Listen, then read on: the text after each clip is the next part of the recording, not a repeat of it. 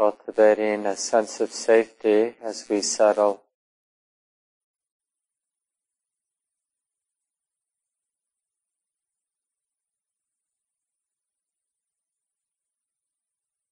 Feeling grounded in the experience of the body sitting, grateful for this body,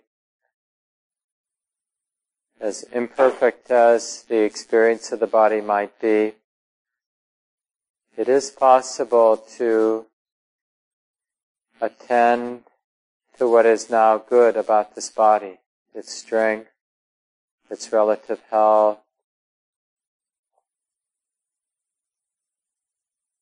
appreciating this body, appreciating the safety of the room and the community,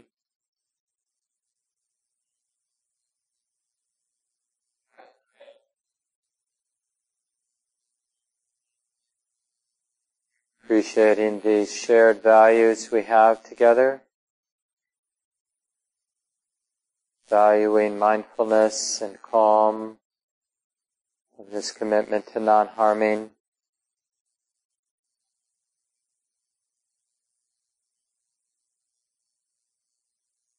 Valuing a deepening of understanding.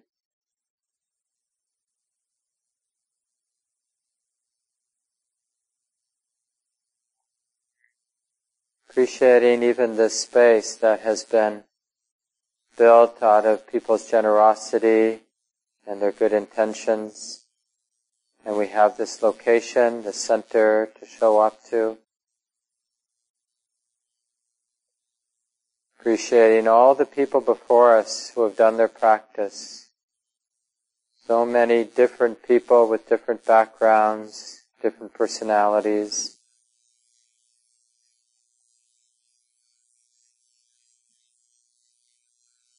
Feeling part of that very wise and wholesome lineage of human beings interested in being more awake, more wise, more kind.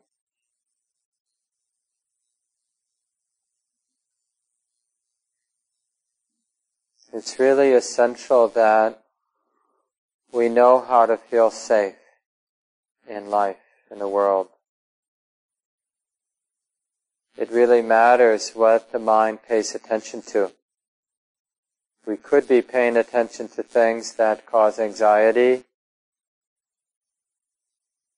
more doubt, more mistrust, more fear. Or we could bring to mind that which makes the mind and the heart feel safe.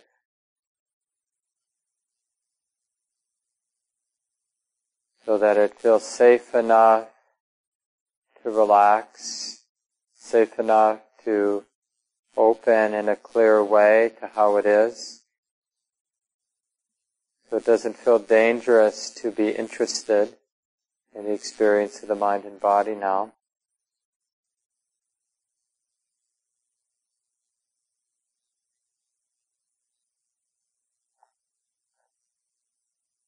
And we can further stabilize the mind and deepen the sense of safety by cultivating the continuity of mindful awareness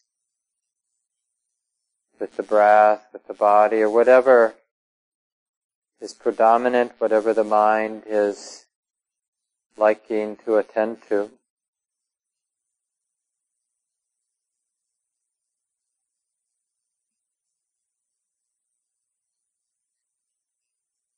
Cultivating the bliss of a mind that is present in a continuous way, open, clear, and trusting.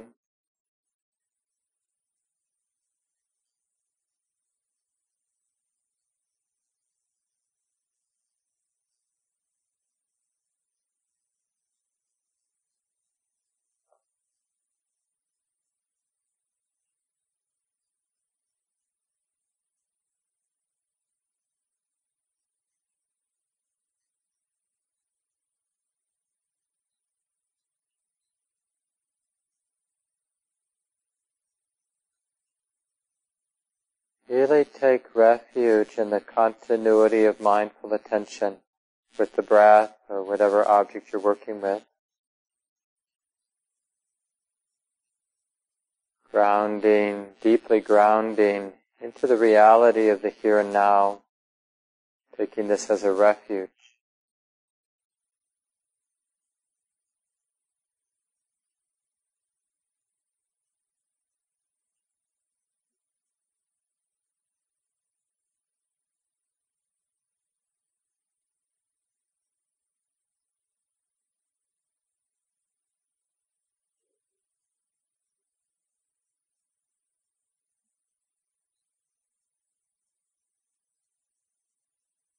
This is the time for things to be simple.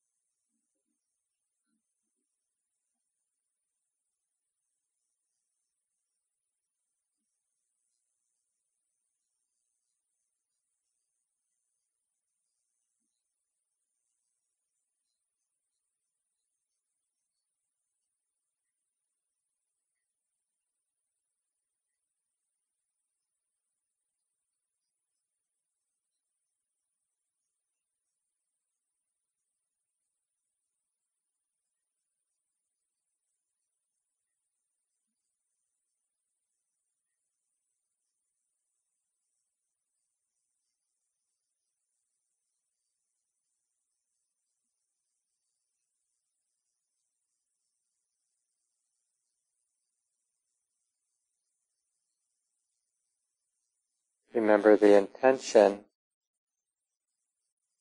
is to be cultivating a steady and beautiful, peaceful mind.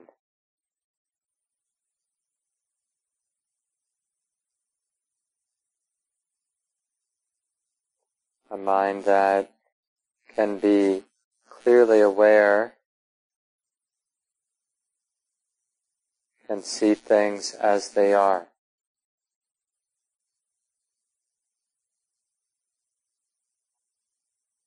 So this has equal parts tranquility, this mind, and equal parts alertness, brightness, interest.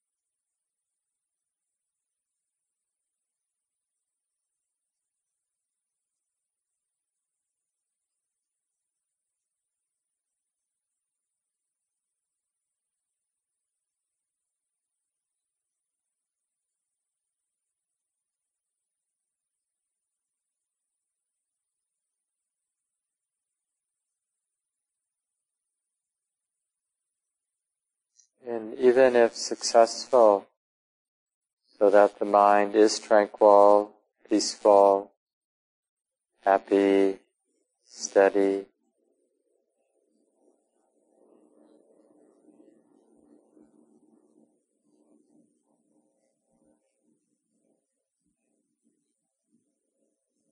knowing that the conditions that allow for the mind to be steady and peaceful are fragile.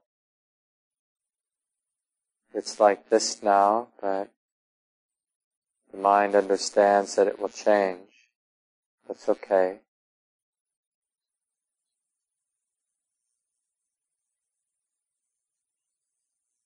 In fact, it makes it easier to appreciate this temporary state of calm clarity, peacefulness.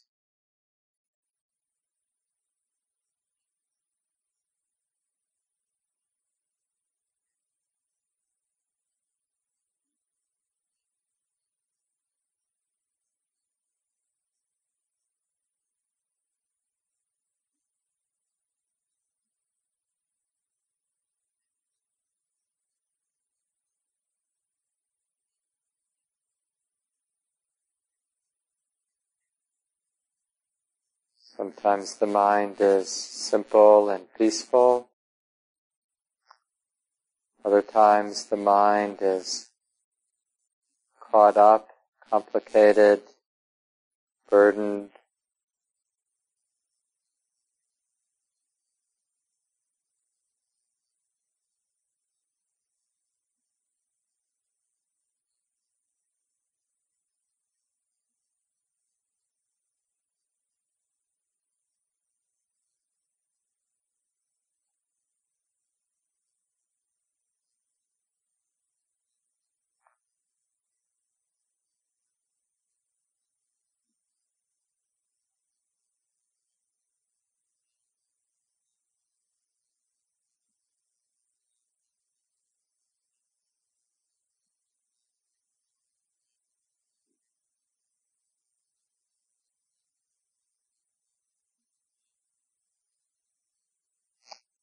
And for the last 12 minutes or so, we'll do a reflection similar to last week.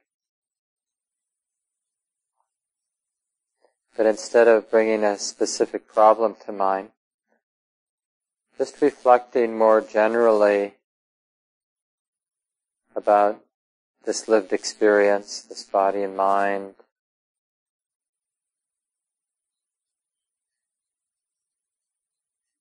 the sense that we can't really control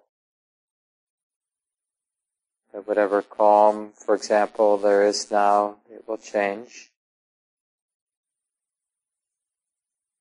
Even if we're relatively on top of our to-do list, there's more things coming, things that we haven't thought about that need to be done. And even as we're sitting here, the house or apartment we live in is collecting dust that will need to be cleaned. Things are falling apart and will need to be put back together.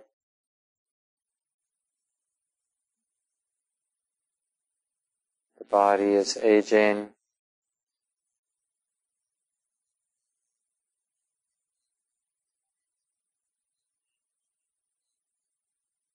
Even something as simple as sitting still in meditation, it won't be long before the body will have to move. So whatever benefit there's been from stillness will then of course fall away when the body moves again.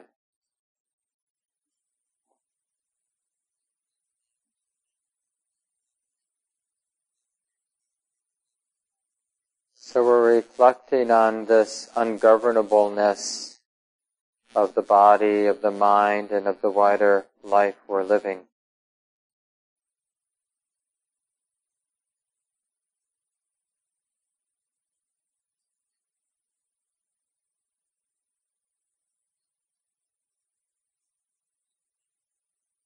Noticing the limited, unsatisfying nature of our conditioned existence.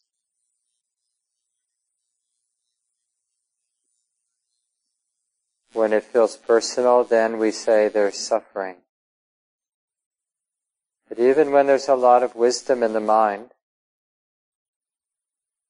really aware of the limitations of sense experience, limitations of both the mind and body, even if there's a lot of wisdom, the experience remains unsatisfying or limited.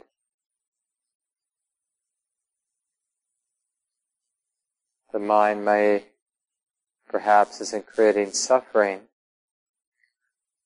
but experience remains as it is, something that comes and goes, can't be counted on, unreliable,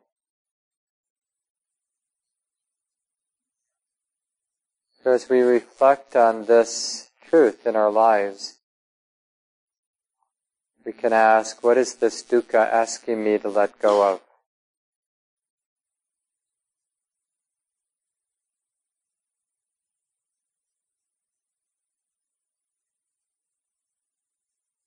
Knowing that this life is uncertain, this thinking mind, its competence, all of that is uncertain, unreliable.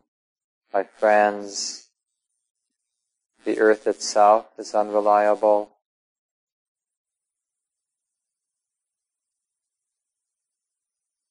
What is this unsatisfactoriness, the limitations of experience? What is it asking me to let go of?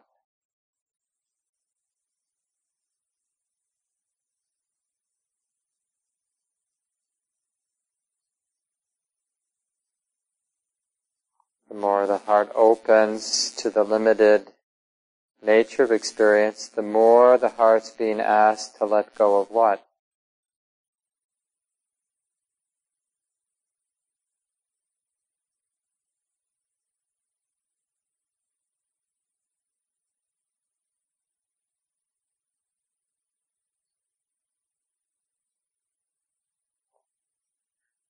The more we're consciously aware that the body is requiring, will continue to require more and more work to keep it healthy, to keep it strong, free from pain.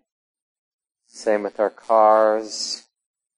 Same with so many aspects of our lives that take a lot of work just to keep things okay enough. What is the mind being asked to let go of?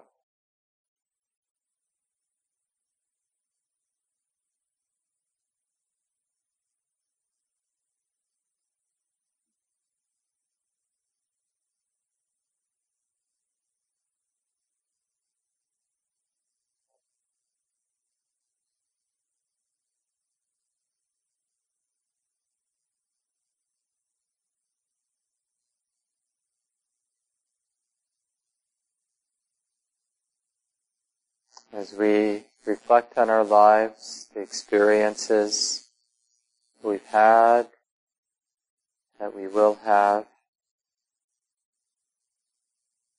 and the limitations of experience, Is any of this unsatisfactoriness optional? Any of this difficulty optional? In other words, what dukkha in my life now is optional, and what of it is my measure to accept, as Jack Kornfield says.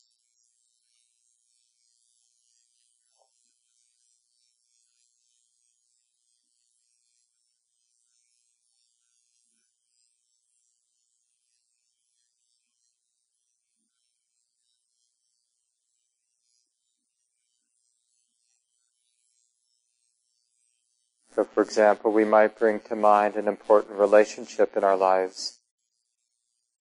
Just the ordinary, unavoidable difficulty that comes with an important relationship. What of, what is it of these different difficulties that are optional? If the mind were more wise, more skillful, this would lessen. And what of it will remain, if anything.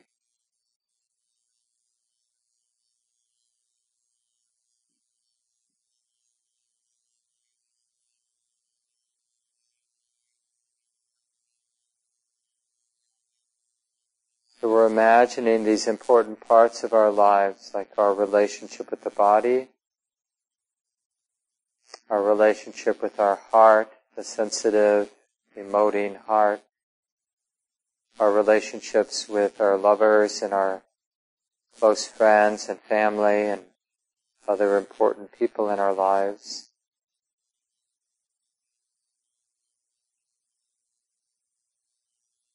Do we know the difference between the ordinary, unavoidable limitations of these experiences, these relationships, and the avoidable suffering.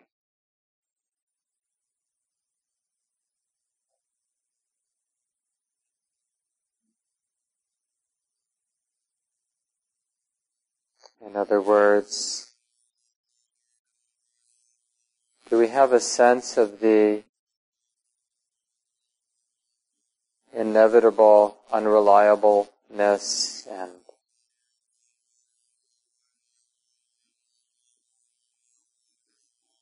ungovernableness of our relationships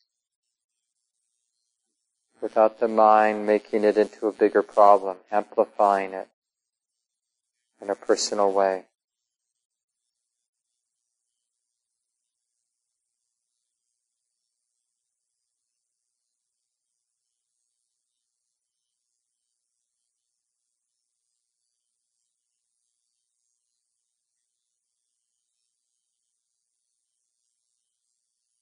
Is the ungovernable and unsatisfying nature of experience teaching this heart anything of real value?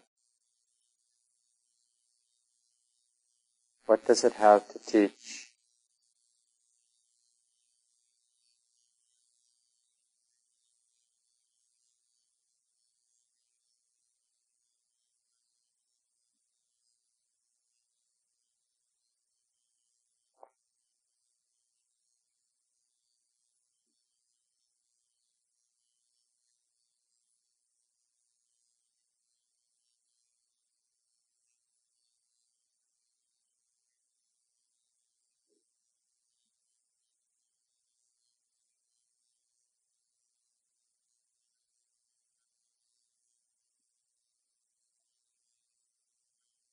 Will this heart allow dukkha to be a teacher,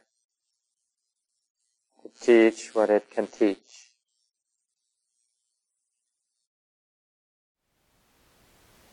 Thank you for listening. To learn how you can support the teachers and Dharma Seed, please visit dharmaseed.org slash donate.